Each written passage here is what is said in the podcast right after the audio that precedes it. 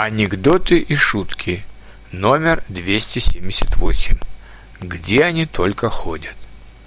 Психологами доказано, что в мире как минимум пяти людям ты симпатична, троим безумно нравишься, и один в тебя по-настоящему влюблен. И где, блин, бродят эти девять дебилов?